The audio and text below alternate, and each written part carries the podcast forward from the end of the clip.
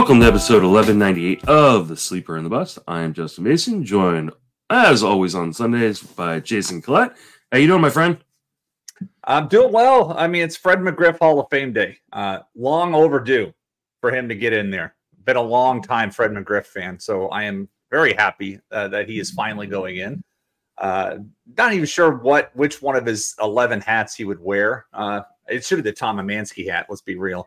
Uh, but I'm just happy that uh, Fred McGriff's finally in the Hall of Fame, and I'm trying to focus on the positive news and not look at my favorite team losing their big lead, and then worried about my own fantasy teams uh, because I'm first or second in five different leagues this year. Uh, first in three of them, and within uh, let's see, it depends on the day uh, in XFL if I'm first or second between myself and the team that Ian Kahn and Steve Gardner run, uh, and then I am have no chance in winning uh, the Arizona Speaker League because uh, Ray Murphy's got a pretty like a 13 point lead, and I don't think I can make that up. Uh, but I'm trying to hold on second there, so uh, I'm just trying to look at my uh, you know look at my fantasy um, perspectives and be like, oh God, please don't blow these. I know you were in the same boat last year, so it's I need the season to wrap up in a hurry so I could be like, cool, look how good of a year I had. Yeah, I, I you and I were talking about this before uh, going live, and yeah, I mean, last year entering July, I was in first place in my main event. I was, you know, I was really competitive in a lot of teams, and everything fell apart. And so I'm, uh, my teams are very, very competitive this year as well, and I'm very excited because last year was such a disastrous year for me. At the same time, I know what can go wrong and this is why we need to be like vigilant right now right? I know a lot of people are starting to transition over to football. Our numbers drop off. You know they're pretty much cut in half at this point in the year in terms of like how many people are listening. But that just means that those of you who are listening are going to continue to grind out your leagues continue to make uh, headway. If you are struggling in your leagues like this is a time where you can jump over people. So uh, exactly. i mean this yeah. is this happens people make they start focusing on this is why I don't worry about my I am in two fantasy football leagues too. Mm-hmm. And I don't even look at that stuff until like the night before. I literally like, okay, my draft Saturday, Friday night, what do I need to do? I punch in the settings into the RotoWire draft software and I'm like, okay, I'm going to the draft. Uh, and so it works for me. I won one of those leagues last year and I'm in a league with a bunch of uh, fantasy football writers, guys that do this for a living or most of their, uh, uh, you know, more than I write baseball. Uh, and I won that league last year because I, I, was able to keep Josh Allen. And then I took Travis Kelce in the first round. This is a two keeper league. So it's like, if I can do it, y'all can do it. Ignore football as long as you possibly freaking can. Just ignore it. Because uh, you can make up some nice ground this time. You know, people are like not paying attention to FAAB, but like, oh, I'm I'm in a draft. Oh crap, I forgot to put in my picks. Go, just keep grinding it out every single week. Look at the matchups, uh, and you can make up some ground. Try not to talk with my hands and hit the mic. You can make up some ground. well, and speaking of FAAB, we are going to talk about FAAB today, and this is the time of year where people start running out of FAAB. And so, oh yeah, if you still have FAAB left, uh, you can definitely put the hurt. And this is an interesting week. It's not necessarily a really deep week in terms of uh, FAAB talent, but there are some pretty big impact guys. So let's uh, let's jump into some news and notes before we start covering FAAB. Uh, Corey Seager hits the IL again. Uh, this time with a thumb injury. It does not appear to be serious. The MRI the MRI results came back uh, clean that there's no structural damage. It seems like it's going to be a minimum stay. Any worries on Corey Seager moving forward? Yes, the MRI, the, the, the fact that the MRI results came back positive is good because w- when it's a thumb injury, you worry about a UCL uh, injury in the thumb, mm-hmm. and that could delay things. It's not. Uh, I would say the fantasy impact here is that if you are looking for you know speed, Travis uh, Travis Jankowski should see uh, a push in the playing time uh, for this, and Ezekiel Duran would now just become the uh, full time shortstop while while Seager's out and like but today today josh smith is actually starting. Josh smith has one start. I think when the rangers and rays were playing earlier this week they made a mention in the broadcast that josh smith had one at bat in the last six weeks. It's like how do you stay sharp on a major league roster like that? But that's that's how loaded the rangers roster is. So brad miller mm-hmm. and josh smith are both in today's lineup uh, and I forgot Brad Miller was still in the major leagues. Mm-hmm. I mean, mm-hmm. let's be real; he just hasn't played. Uh, and so those two guys are in. But I would say Travis uh, Jankowski, if you're one of the guys, if you're trying to find steals, this would be a good week to pick them up uh, to say, okay, hey, let's get it. Let's see what's happening. They've got Houston for three games, then they got the Padres uh, for the weekend. Uh, so that's a six game week, and you could you should see J- Jankowski in there for all of the righties. And then Robbie Grossman's probably the other side of that. So that's how I see it impacting. And Jankowski should probably hit high in the lineup, although Duran could certainly hit up there as well. I'm just looking at where guys have hit, and Jankowski's hit second or seventh um, each of the last five days, uh, and Duran has hit sixth or eighth. So I would say that top of the lineup spot is going to be Jankowski's.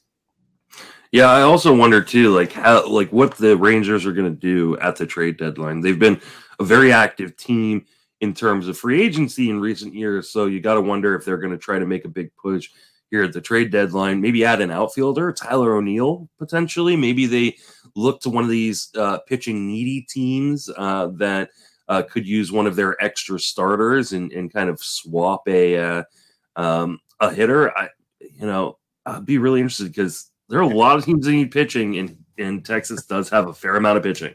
Here's a general statement I will have. Like, what is anybody going to do at the trade deadline? We are eight days from the trade deadline, yeah. and we have two deals. We've had uh, Fujinami traded to Baltimore and Chapman traded to Texas. That's it. That's all we yep. had, unless I'm missing some news. And now we've That's seen it. some rumors like the White Sox are trying to move some guys, and obviously the Cardinals. But it has been an extremely, extremely quiet and I guess we say this every year. Why do these teams wait until the last possible second to add these guys? Like we're always like, oh, who got in at the four o'clock deadline, the six o'clock deadline? You made a move today. That's like six or seven more games that player could contribute to your potential postseason positioning. And we say the same thing in fantasy stuff. Like, why do people hoard their hoard their FAAB dollars? It's like if you spend it all throughout the year, you've got impacts you make, and they can these players can help you throughout. I know a lot of guys that are big fans of just sitting there and waiting for this trade deadline. But okay, especially in mono leagues. Oh, who's coming over? Who's going to do this? Mm-hmm. I'm going to throw all my money on that. Well, right now, this this trade deadline shaping up to be a stinker.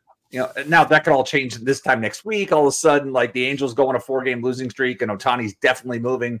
Um, you know, all of that changes. But right now, it's been extremely, extremely quiet. And the other piece of this, I don't know how you know different leagues with the trade deadline being on a Sunday night, uh, no, Monday. The Monday, yeah. Monday. So you're looking at if something happens on the day of the deadline, you got to wait another week uh, to buy these guys. And so that's the issue. Um, you're hoping something happens on Saturday or Sunday, but you could possibly be waiting two more weeks for some of these guys to join your roster. Yeah, it it, this has the potential to be a very um, bland trade season. Uh, I know there are a lot of teams that are looking for things. There's just not that many teams that are selling. Uh, you know, it really comes down to what do the White Sox want to sell and what do the Cardinals want to sell. We know teams like uh, the Royals are going to sell some pieces, and uh, maybe the Pirates sell a few pieces, and uh, the Nationals sell a few pieces. Oakland will sell anything that you know isn't nailed down to the floor, but none of these teams, none of those, you know, kind of bottom feeder teams have anything that really move the needle for a lot of They're these, bad uh, for a reason. Those yeah, exactly. for a reason. and most of them, I mean, what most teams need right now is either bullpen help or starting pitching, and those teams aren't strong in those those spots. Bingo. So uh, I think it'll be it'll be really interesting to see if some of these teams that uh, we thought were going to be competitive and just haven't been uh, like the Angels, like the Cardinals, like the White Sox decide to sell, or if there's a team that has been competitive that goes, you know what, we may have like overperformed up until now, but we can get so much back for guys that uh, maybe we just decide to uh, kind of uh, the pun. Uh, but I don't know. It's going to be a real interesting deadline. I'm going to be on a podcast or a live uh, a live stream that day um, with Joe Orrico. So uh, definitely uh, uh, advise you to go follow him so you can see that live stream. Going to be a lot of uh, industry analysts on that, and then Paul and Nick are going to be doing a live stream that I may jump yeah. into as well uh, on that day. So. Uh, if you are watching things during the actual trade deadline, there are going to be a number of us doing things. So definitely stay tuned for that. And I would say all eyes, you know, the last two teams you mentioned, the Cardinals and the White Sox, that's really the the linchpin of the trade market. When you look at the mm-hmm. arms that Chicago has available, and pretty much anything in Chicago. Uh, you could say the same sentence that you applied about Oakland. Anything not nailed down, Rick Hahn should be trading. Uh, yeah. Rick Hahn should probably be trying to protect his job because to me, he's like dead man walking uh, right now. Uh, and St. Louis with Montgomery and Jordan Hicks.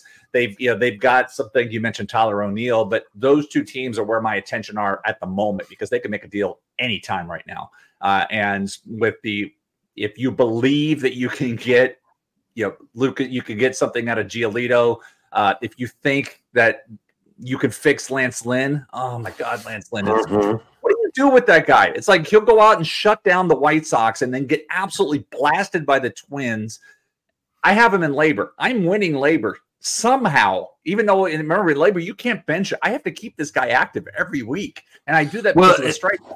but yeah, it, garbage. It, at least you haven't like you've been able to soak up the good with the bad because like I've had Lance Lynn on a number of teams and like I miss his 16 strikeout game because he, you know, and then I put him back in, he gets destroyed the next week. So, I mean, Lance Lynn and Michael Kopech have been two of the most frustrating pitchers to roster this year, and I've got them on a number of teams. Unbelievable. Uh, yeah, I'd love Kopech to see Lance. Too.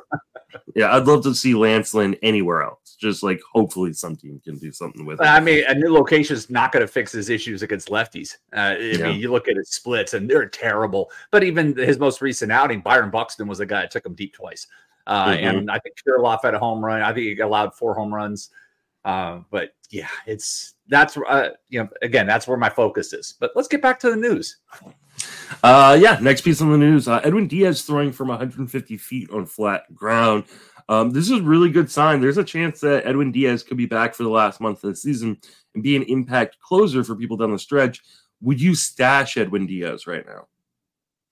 Uh, no, I, I need, I don't want to wait for the possibility for that because even if, let's say he comes back after Labor Day, uh, realistically, maybe he gets four or five saves, maybe. Uh, with that, and who knows what the Mets are going to look like post trade deadline if they try to make some moves uh, as well. So we're talking four or five. I would rather use that roster spot to try to push my strike ups, uh, strike ups, uh, strike out, my strikeouts up with a starting pitcher. Uh, try to find something else rather than just sit back and wait for a handful of saves that may yeah. not even.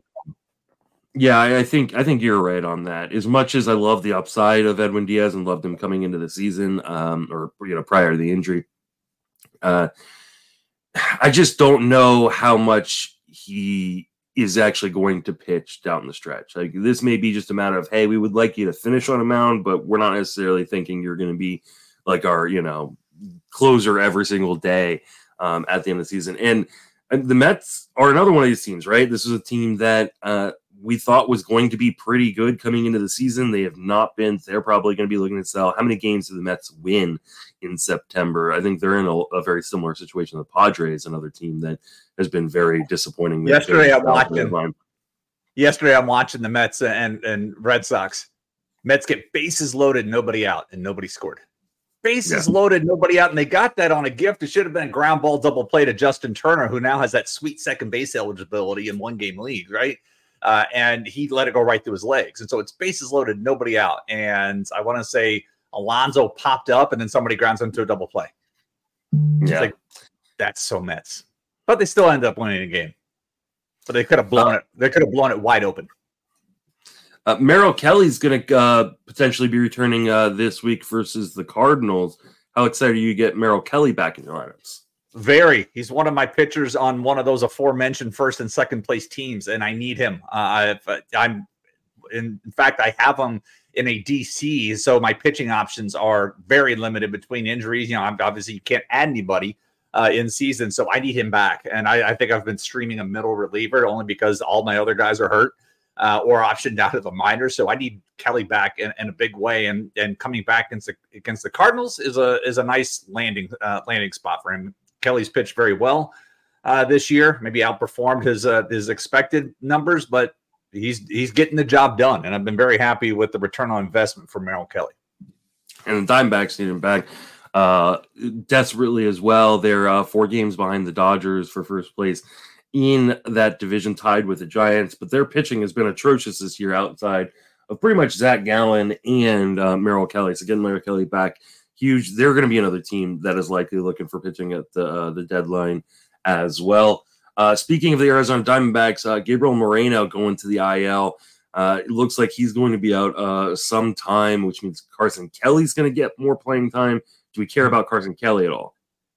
I don't care about Carson Kelly. I care about Gabriel Moreno not being behind the plate. I mean, we've talked about it on this uh, on this podcast. He's one of the reasons why Arizona has done so well with some of their other things. I mean, there you mentioned earlier, Gallen and Kelly have been good at pitching. The rest of it's been a disaster. Well, Moreno's ability to control the running game uh, from behind the plate has been one of the factors in Arizona's success this year. So with him not behind the plate, that's an issue uh, for me. So I want to see how that impacts some of the, the rest of the pitching staff with Moreno's throwing ability not behind the plate to control the running game, which, by the way, is still running wild. When I looked at the numbers the other day, we're on pace to have a 40.4% increase in stolen bases this year. Not attempts, stolen bases, 40.4% increase. This will be a big topic of conversation in First Pitch Arizona. Just saying. I've already put in a presentation that I want to give this year. Speaking of which, I'm gonna be at First Pitch Arizona. I did not think I was gonna go. We've decided to move up our Disneyland trip uh, in part, uh, so that way uh, Danielle and Are you I making one big road trip? Are you going to go to Disneyland and then come down, or no uh, that was uh, that was one of the thought processes that we were we were potentially thinking about which was like hey just go straight from disneyland to uh to arizona but uh no we we moved up the disneyland trip uh, a week or two uh and um and that will allow danielle and i to come into uh first pitch arizona for uh for the full weekend so uh, fantastic? if if you have never been, if you have always thought about going, definitely go. It is uh, a fantastic. I think they still have early bird pricing right now. Uh, Yeah, up until the end of the month, believe.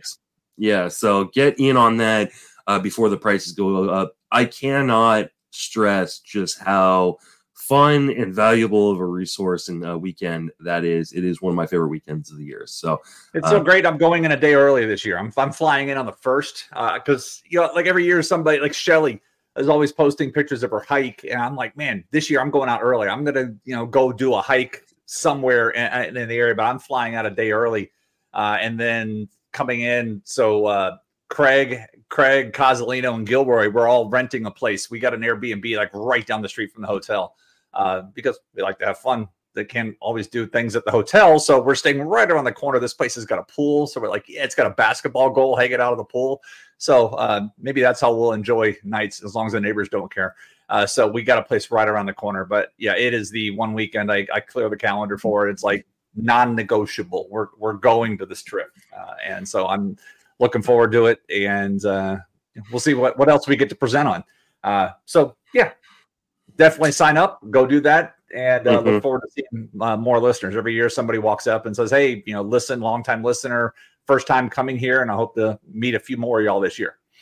Yeah, and I mean everybody's really, really approachable. Uh, I mean, we all hang out. I, you know, looking forward to watching baseball playoffs uh, during that time as well. So uh, definitely uh, come hang out, uh, and we'll be doing our live podcast as we do every year. Oh, we'll that's see epic. who drunkenly jumps in this year. Will it be Eno? Will it be somebody else? It'll probably be Eno. Uh, It'll probably be you know again. all right, Mason Miller. Uh, he is pitching on flat ground. Do we care? Um, I want to. Uh, the good news is is that this is actually like positive news. Like you think back to Lance Painter. Oh, he's not going to have surgery. Oh, he's going to have surgery. Uh, Hey, you mean Andrew Painter? Andrew Painter. Sorry, why do I say Lance? Uh, but it's like then you get to uh, remember Rasmussen was okay, then he's having surgery. Then it's like so. So the news with a pitcher at least throwing from flat ground, it's positive. Like if anything, if Oakland was going to do something, they may have already done it by now. So the fact that they haven't done that yet with Miller, I would say that's why I care. Uh, you know, I have him, and let's think. Let's think about it. If the news was worse then go ahead and cut him because he's going to miss at this point. If something happens, he's out all of next year as well. Mhm. And so if you're in one of these, like I have Miller in my local AL only league, and I've kept him. I have him at two dollars, and he's going to be a B contract next year for me. Uh, and so I, I've kept him this entire time. I've actually tried trading him, and nobody wants to touch him, even though the news has uh, been a little better. But you know, even if he were a two dollar B contract, if he's going to miss out all of next year, then you okay. Now we go to the option year, and now we're talking about a seven dollar contract for a team that's still going to be really bad. do I want to keep him type of thing. So I would just say we only care because the news the news is not negative at this point. Yeah, I mean, I, I have very little hopes for him rest of the season. Mm-hmm. Uh, I mean, for me, he's definitely a long term kind of keeper guy. Uh, but even then, like, I just don't know if he's ever going to be able to throw the type of innings you need from him uh, to be a valuable starter. Plus, still in Oakland on a bad team. That team's not getting better anytime soon. Um, all right, yeah, that, a few years before that team's competitive again that is uh, all the uh, the news we have for uh, today. Uh, let's move into FAAB, uh, and we're gonna start with Christian Encarnacion Strand. Uh, he's only probably available in NFBC leagues, right? that he wasn't yeah. drafted in, but wanted to mention it for those of you who are in NFBC. how much of your remaining FAAB would you spend on Encarnacion Strand if you needed power? if I at this point, if I if I have a big need, I'm spending. And we, you know, if we compare this to earlier when we talk about the trade deadline and what could happen, most of the trade deadline has been focused on pitching. Uh, you know, if we mm-hmm. talk, you mentioned Tyler O'Neill. Okay, that's one power bat that could be available. But if you're holding off for like a change in scenery, like, hey, ton is going to go here, and I'm going to just I'm buying all that in. I'd rather take my chances here. I would just say, you know, as something overall here, uh, you know, to plug my friend Rob McCabe, he's done a lot of stuff on free agent bidding efficiency, and he was recently on the Baseball HQ radio podcast, uh, the most recent episode with Patrick Davitt. And you, so you you guys should go take a, a listen to that if you haven't already. Uh, that's something I I actually interviewed Rob. He's the commissioner of, of two of my local leagues, uh, and I interviewed him about six seven weeks ago for a RotoWire column. But you should go check out that listen this week, and he talks about this um, with that. But you know that said with him, if I have a need, if I have a need for and power and Encarnacion Strand, I'd rather be aggressive here and then waiting out to see how the trade line, the, the trade deadline dust settles. Because again, it could be two weeks before I get an impact on a change of scenery guy. So give me give me this for two uh, for the next two weeks versus waiting for something else. So I want to be aggressive. That said, I don't have too much in my FAAB, my NFBC FAAB leagues. I'm like yeah, two hundred dollars left overall, and I don't want to blow it all. Two hundred dollars isn't Two hundred dollars really? isn't bad. I mean, yeah, I mean, like I'm, uh, I know in my main event league, um, I have one hundred and forty three dollars left, and I've got the third highest amount of uh, money, right? And so, like, uh, 100, 200 bucks in an NFBC league still left is pretty good. I and will caution. I, remind me where you can check that. Uh, you're if you go to the free agent uh, list, you can. Uh, there's a little toggle screen. That's right. See, I mean, because I always forget like, where. Let's see, my teams, my roster bids. Okay, so I'll. So in my online championship league, I have two hundred and twenty-one dollars left, and that's putting me uh, right in the middle of the pack. Uh, somebody's got four dollars left, so that's my OC. And then in TGFBI, I am, and these are my only these are my only leagues uh, for that. I am in the bottom half. Somebody in my TGFBI, by the way, has not spent a single dollar. We're at one thousand yeah. dollars, uh, but then we have people in the seven hundreds, four hundreds, three hundreds, and then I'm at two twelve. So I've I've done a good pace of uh, of that. Uh, by the way, the guy that has not spent a single dollar in FAAB um, is also. Um, Oh, he is. Let's see. He is uh, seventh in the standings for the league. So he either has the it's best not bad ever. Yeah. he's, he's, actually seventh. That has not spent a dime uh, of of free agent stuff. So and he's done really well on the pitching side. He is uh, ranked fourth in the pitching side. The hitting side, not so much. Uh, but so that's where I am. So it's it's interesting to hear how the main event just from what I've listened to, I know a lot of folks are super aggressive, and in TGFBI and OC, I've seen OCs have been the wild, like the Wild West. Rob was talking about that the other day. Um, and TGFBI, I, I found the the tracking the bids, the folks that are bidding have been very um, I would say balanced. Uh, there have been a couple of people that have been super aggressive, but there are also people have been very conservative. But the bids of late have been very competitive. I've won or lost a few bids by like two dollars lately. Yeah, I mean, I, I, know in the majority of my leagues, uh, you know, TGFBI is kind of a its own animal because there are so many people that kind of uh, stop paying attention fairly early. Um, but uh, in the majority of my leagues, uh, yeah, I mean, people don't have a ton of money left. That being said, like I am with you in terms of, you know, if you need power and you know, Encarnacion Strand is available, like you should be being as aggressive as possible. Keeping in mind, you want to leave yourself at least fifty dollars for the last two months of the season. So if you only have 150 bucks, don't go over 100 bucks. Like it's just, uh, you know, you would. I think you would rather miss out on a guy like Strand than be completely hamstrung for the last two months season, especially if you are still competing in an overall contest. I yes. know a lot of people, this is the time where you go, hey, uh, I might be able to win my league or cash in my league, but I'm probably not winning the overall. And you can really start to kind of cater to, uh, you know, your your specific league needs. But if you're still competing for an overall, you do. I mean, I know Rob Kramantola won it without having money halfway through August last year, but and he won the that, overall without winning his league. Yeah, that those are aberrations. Those are absolute aberrations. Um, you know, congrats to Bob, super cool guy. Got to hang out with him in Vegas this year. Uh, but like most people aren't going to be able to repeat either of those things, much less have both of those things happen in a season. So don't run out of money uh, if you you know before set you know mid September at, at the at the earliest. So uh, next guy on the docket is Jorge Polanco come back from the IL. Uh, he's going to be available in a number of leagues where people uh, dropped him. Are you interested in picking up Jorge Polanco? Yeah, he's going to be in the lineup, uh, and we know what he's capable of doing. I just I'm the uh, the lack of excitement in my voice is like when's the next injury going to happen? Like every time he comes back something else goes wrong. And that's have a have a backup plan. Like if whoever you've been using uh, don't cut make sure you have somebody on your on your reserve list that you could put in place because every time he restarts something it, something else goes wrong and it's just kind of frustrating. I'm interested to see what exactly minnesota does here because uh, I mean, obviously Correa is going to be playing short, and so Polanco's, you know, job is going to be back at second. But Edouard Julien's been playing fairly well. Yes, uh, and maybe it becomes a platoon situation with Julian getting the strong side and Polanco kind of getting the weak side. Uh, but that means that Polanco's not playing every day, which is kind of not what you expect. Um, I I would be a, I'm a little bit more tepid on on Polanco than I think other people will be. I just I wonder where the playing time is going to come from. You know, unless they're going to move. I don't even know what they would do because Buxton has to DH and Kirilloff is playing first. Um, I don't think they're moving either into the outfield. Uh, so unless somebody can get, I don't know if Polanco could play third base, but Willi Castro has played very well.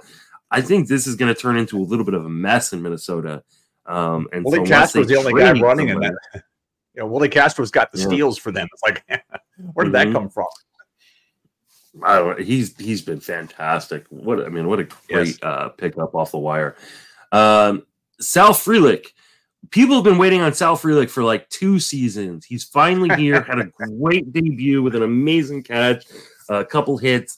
Uh, how or what are your thoughts on Sal Frelick rest of the way? Um, and how aggressive would you be on him in FAAB?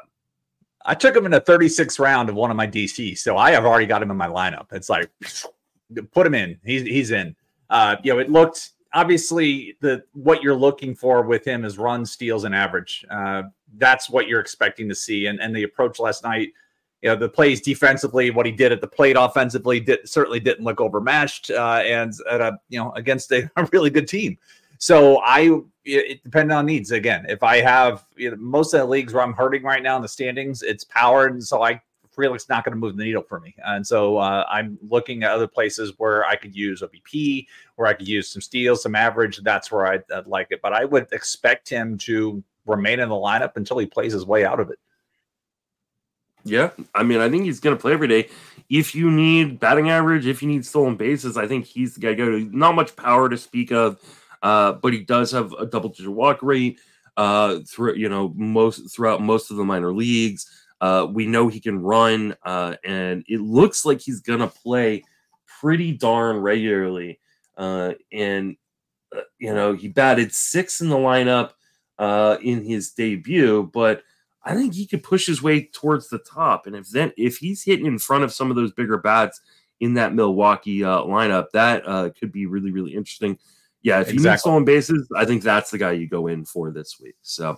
Um, uh, CJ Abrams, now in deeper, those of you playing deeper leagues, he's going to be rostered already. But those of you playing 10 and 12 team leagues, he's been one of the most picked up guys uh, in shallower leagues because he's been on fire. Any interest in grabbing CJ Abrams, or is this hot streak destined to kind of go cold? I mean, if you need steals, same kind of thing uh, with that. Mm-hmm. If you're looking for speed and you know he's going to play every single day, you know, there's no playing time in danger, so you let it ride out, play it on a week by week basis, and see what happens. Put him in this week and see if he continues to run. Uh, I don't, I have not looked at their schedule this week to see if the if it's a favorable running matchup. Uh, so I'm going to take a look at that real quick here uh, and see what they've got coming up. But you know, it, again, if you're looking for speed, you you got to start playing the matchups with everything and go from there. So they got the Rockies uh, and they have the Mets. Those are good conditions. Good, not great, good conditions to run. So yes, I would take at least a start on uh, the the start with him this week and see how that plays out. I love I love CJ Abrams. If I mean, yeah, you love them all. You love them all off yeah, I mean, I just I I thought he was a guy that could do exactly what he's done, which is hit double digit home runs and steal 20 bases. We still have two months left in the season. He's going to even surpass what I thought he was going to be able to do. That being said, like this current hot streak is not necessarily who he is. And he is an extremely aggressive hitter. I mean, he walks under 5% of the time.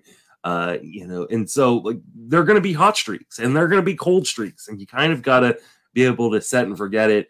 Uh, those of you who are in head-to-head leagues that you know have playoffs, this isn't the guy I tend to love in those kind of formats because he could go cold for your entire postseason, and all of a sudden you're kind of screwed uh, at that spot. So in Roto, love him because he's one of those guys you look at the stat line at the end of the year and you go, man, that was a damn good year, especially where I got him in drafts or off of the wire. So he's available in Roto leagues, definitely picking him up if he's available in head head leagues, if you pick him up, be very, very careful the rest of the way because uh, there could definitely be uh, a huge slowdown coming at some point because of his sure. just kind of overly aggressive uh, approach.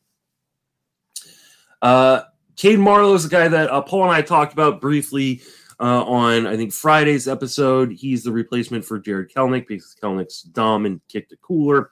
Is going to be out. you can't, you can't see the sign over Justin's shoulder if you're yeah. if you're not you're only listening. If he's got a sign that says mm-hmm. "Don't kick coolers." Love it. Yes. Uh, uh, I believe they said that Kelenic's going to be in a boot for three to six weeks, ostensibly meaning his season is over. He's done. Um, yeah, like I mean, I don't think he's coming back. If he does, it's going to be for the last couple weeks of season. You can drop Jared Kelenic, but you have any interest in Marlowe? Uh, I do if I need speed. Uh, if you look at his minor league track record, loves to run, and he, I think he was 25 to 29 down in AAA uh, this year, and there was a chance he could have made the opening day roster, but he had an oblique injury uh, in the middle of camp, and that pushed him out. But if I need speed, yes. Yeah, I'm less interested. I think this is probably a short term pickup because I think the uh, Mariners will likely add an outfielder at the deadline. They'd already talked to the Mets about uh, potentially uh, picking up. Oh God, what's his name that used to be on the A's that's on the Mets and plays part time. Yeah, they talk about Canha. I think he they would be a great fit for Tyler O'Neill if O'Neill does end up getting moved or uh, you know one of these other teams that are looking to sell uh, kind of a, a, cheaper outfielder. I think the Mar- the Mariners um, could add someone. So I think this is probably a short term move, and then he goes into being either back in the minor leagues or kind of a guy off the bench. But he is kind of, I think, the consolation prize to Sal Frelick.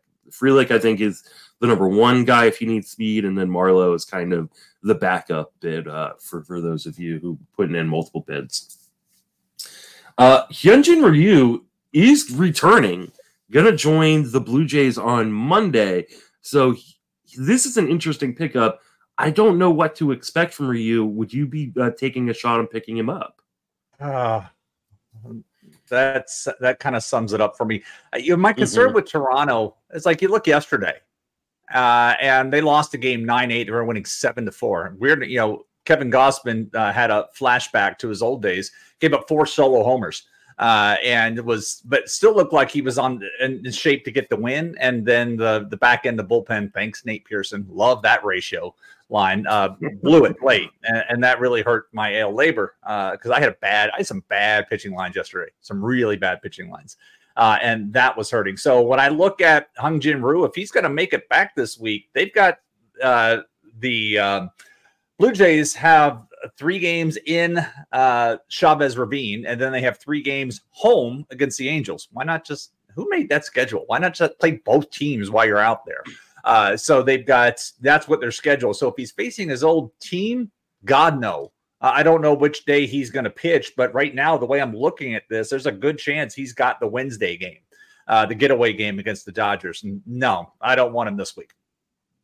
Yeah, I I he's a guy that if you're picking up, you're probably not playing right away. He has looked good in his minor league rehab uh, work, 18 innings, only given up uh, four earned runs, but three of those earned runs are home runs, and so you do have to wonder like how good the command and control is coming off the injury.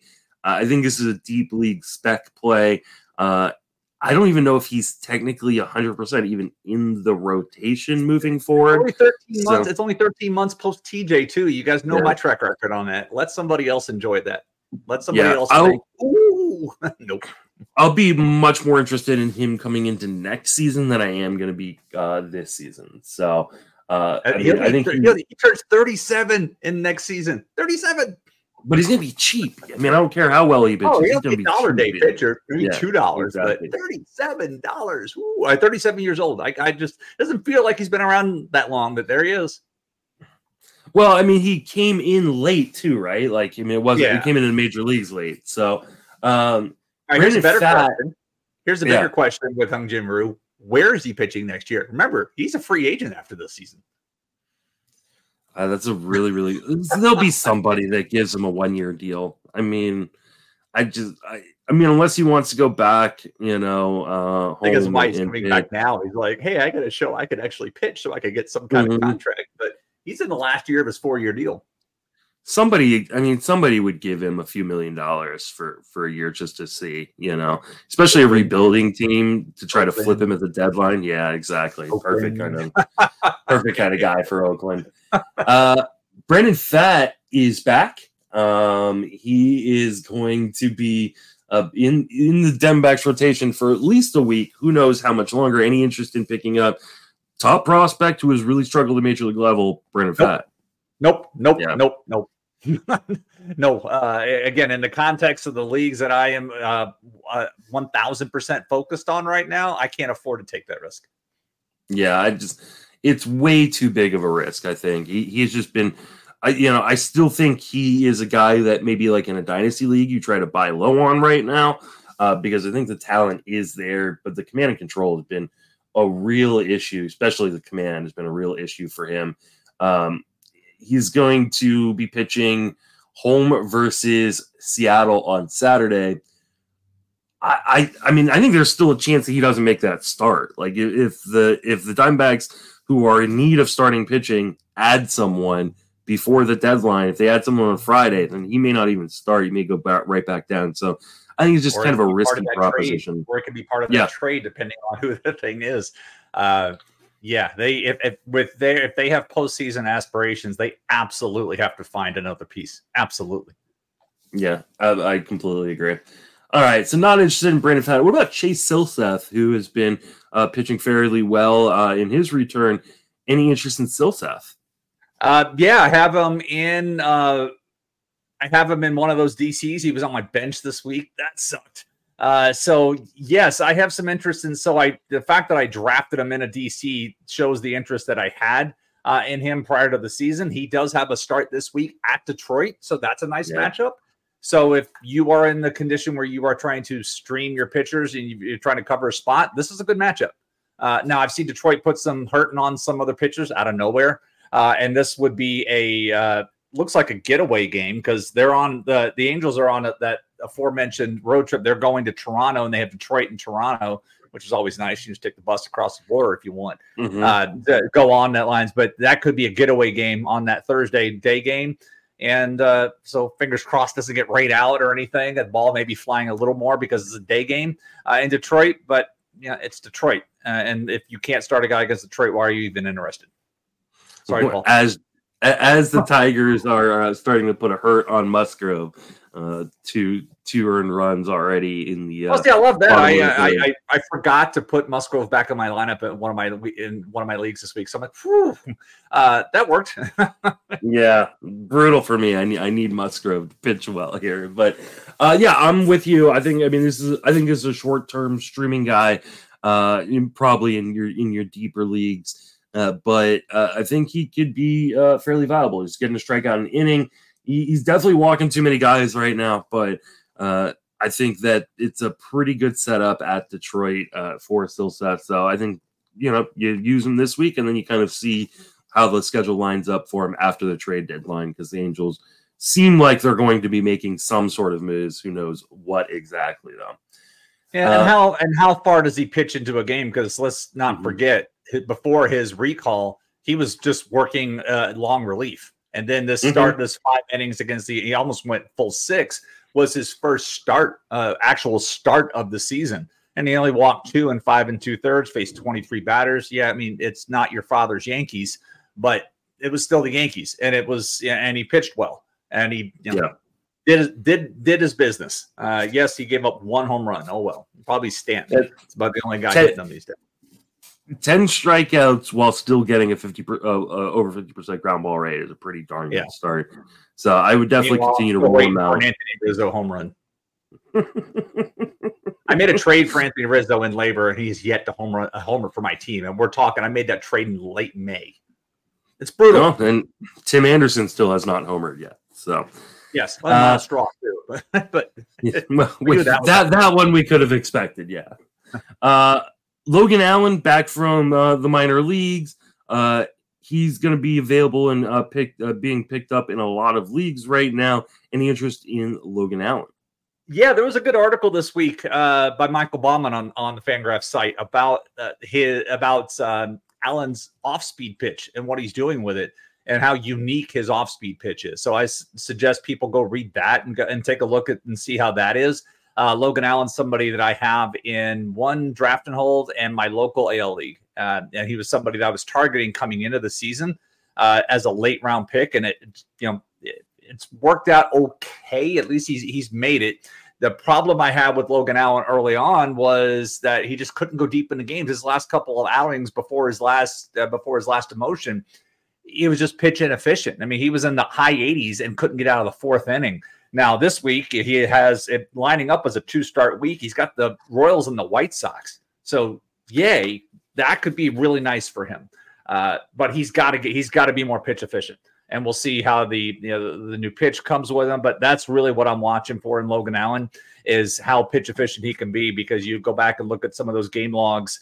Uh, it was just painful to like, oh, hey, he only allowed one earned run, but he went like three and two thirds. Uh, so I'm looking at uh, some of those other starts, I just remember looking at it. Three innings, five runs, four innings, and he had no runs, but he had all the pitches and he struck out five guys. But it was like every guy was getting seeing six, seven pitches. And then the start on the 28th before his demotion, three and two thirds, three hits, no runs, two walks, five strikeouts. But again, the pitch inefficiency. And his most recent start was at Pittsburgh, five innings, eight strikeouts, one walk, no run. So he has not been scored upon in his last three outings. But those are a little again, that's a bit deceptive because he's not the most pitch efficient guy. So I keep you know hate to beat the drum, but this is what I'm looking at for him. How many pitches is he going to throw? He threw 77 in the start against Pittsburgh over five innings. That was great. He threw 98 and 89 in the other two, and he didn't make it out of the fourth inning in one yeah. of them, and he only did four in, in the previous one. So that's what you got to watch for. But with these two matchups this week, Yes. Yeah, I mean, if you can't use them here, you're never going to be able to use them. And I mean, Kansas City has been one of the worst offenses in all of baseball. Chicago, uh, the White Sox have not been a good team, and like we talked about, could be trading guys getting worse here uh, in the future. Somehow, Gary Sanchez can't get the glove down. Uh, God damn it. Uh, give What? him another. Uh, Shocker. Gary So- Sanchez can't get the glove down. What? no, uh, the Tatis uh, gunned a guy from right field uh, to home to Gary Sanchez, hit Gary Sanchez in the middle of the glove. Oh, and as he goes to swipe the tag, it fucking the ball came out. Like I just can't hit a un- guy right in the middle of the glove. Come on. Like, um, unreal. Like it was an amazing throw by Tatis. Uh, all right. Uh, yeah, I, I, I'm, I'm picking up Allen where he's available and streaming him. Uh, let's move over to some uh, closer uh, news. Kevin Ginkel taking over the closer job in Arizona. Uh, I don't know how long he holds this job for because I think the Diamondbacks are another team that could be looking for uh, added bullpen help uh, at the deadline. But how interested are you in Ginkel on the chance that he does keep the job long term?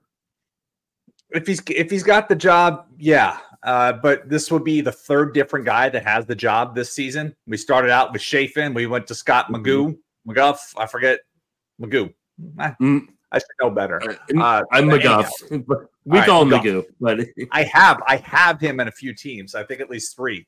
But this would be the third different guy uh, in four months. Uh, and so again, if if this club has postseason aspirations, Kevin Ginkel isn't somebody that I could say, okay, it's the ninth inning and a one run, hell, a two run lead. Let's bring this guy in. Now, matchup wise, sure, but this is not somebody that could be a full time closer for the rest of the way. Uh, that said, as we talked about the trade deadline market, what's out there? So this may have to be the option unless they can unless they go find an arm and say, okay, we're going to try this. But there are not many options just hanging out there. But like unless they want to go pay the price for David Bednar, uh, who would be a year and a half because I believe Bednar's deal's up, up after next season. Uh, Mhm. so other than that, I, I don't know what they're going to do. So this could be something. So yeah, I've got interest. Um, you know, as we started earlier in the podcast, talk about Edwin Diaz, like holding out for maybe that. Now, give me give me what I know now versus what could potentially happen in September. yeah, I, I completely agree. I mean, as much as I think they probably would like to add, uh, uh, you know, an extra bullpen arm, they've got bigger needs in the rotation. So, uh, and Ginkel's pitched really, really well. Ginkel's, you know, issues in the past have been walking too many guys, giving up too many home runs. He's got a stellar walk rate, a stellar home run rate. I think it's the best walk rate of his career. I think, you know, this is a guy you can try to bet on right now because Diamondbacks are good. They're going to be better, I think, after uh, after the trade di- deadline as well. So uh, a fair amount of saves could be coming uh, Kevin Ginkel's way. There's risk, obviously, right? They, you know, it's actually the fourth guy that because you forgot Miguel Castro uh, closed for a quick Oh yeah, as well. four guys So, in four months. uh, yeah, I mean they could they could easily go to the next guy or go back to one of those three guys. So uh, if Ginkel struggles, but Ginkel's been really good. I think there's uh you know a, a good amount of reason to uh, kind of uh, continue to, to uh, take interest in him. Uh, you added Andrew Kittredge to the rundown, so tell me why. Uh, he is in AAA on his rehab, so we're close to getting him back. Uh, I'm saying we as a fantasy industry. I'm not not talking about team, but we're close to getting him back. Uh, with so he's on a rehab assignment. He's now in week two of that. So next week would be him. So I'd bring him up only as, as a stash possibility because the end of the bullpen has been a lot of Adam and a lot of Fairbanks, but Kittredge has been there, done that. So he should be entering some good leverage situations once he comes back.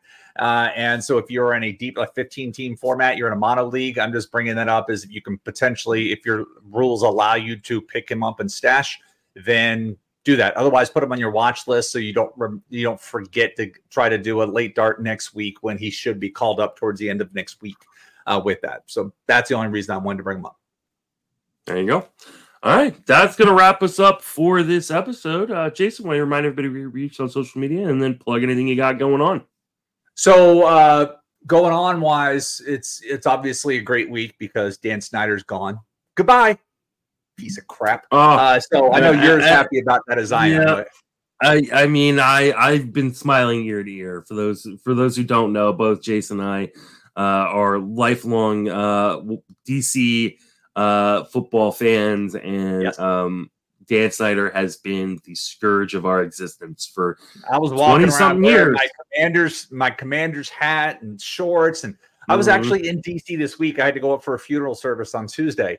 Uh, and just like this, there wasn't any, not even a dark cloud over the city anymore. It was like gone. I was like, wow, this is like, wow, this is great. So I'm actually looking forward to that part of the uh, that part of season. But you know, right now working on stuff. Yesterday I tweeted to, you know some numbers about the the run environment.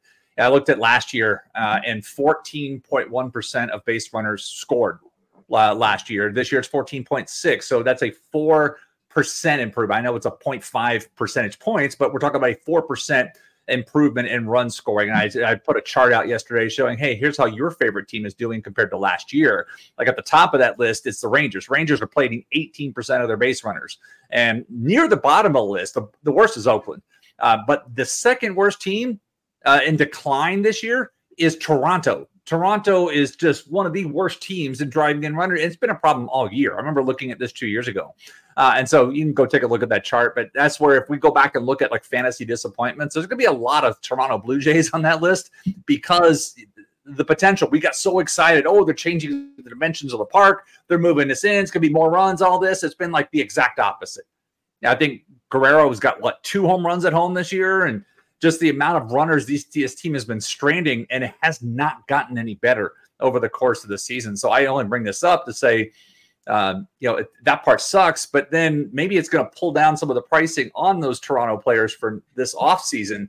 And, you know, what comes down like that can go back up next year. And then it's like, oh, hey, now I can get Bichette for under $30 instead of having to pay that market premium. So I just, I like to look at these things this year to try to get an advanced start of what the marketplace could look like. Because after all, first pitch Arizona, we're going to have at least one draft. You know, a lot of people in there. I have XFL, and so it's like I have that draft to do, and I have got to get ready for the draft.